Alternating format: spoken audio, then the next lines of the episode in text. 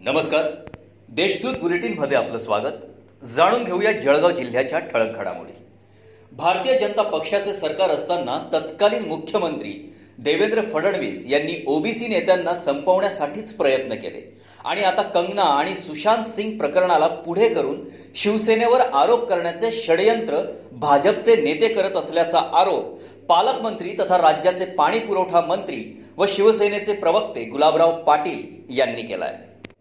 यावल शहरासह तालुक्यातील आठ केळी उत्पादकांची केळी खरेदी करून व त्यांचे पैसे देण्यास टाळाटाळ करून केळी उत्पादकांची तेरा लाख सहासष्ट हजार रुपयात फसवणूक केल्याच्या कारणावरून रावेर येथील तर तालुक्यातील सांगवी खुर्द येथील अशा दोन व्यापाऱ्यांविरुद्ध पोलीस ठाण्यात गुन्हा दाखल करण्यात आलाय.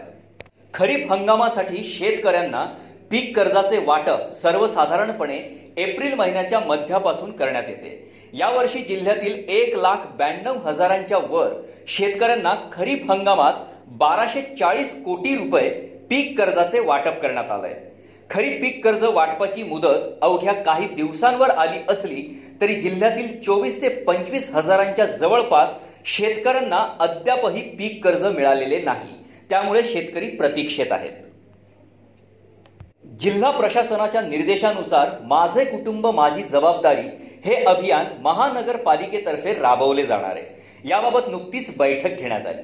बैठकीस आयुक्त सतीश कुलकर्णी महापौर गटनेते पदाधिकारी आदी उपस्थित होते.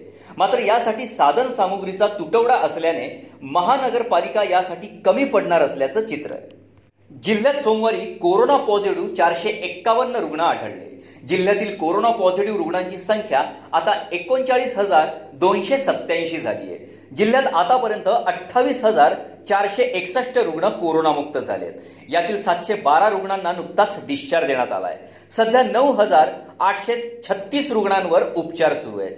जिल्ह्यात सोमवारी एकोणीस रुग्ण दगावले आहेत या होत्या आजच्या ठळक घडामोडी. याबरोबरच वेळ झाली आहे येथेच थांबण्याची. भेटूया पुढील बुलेटिन प्रसारणात.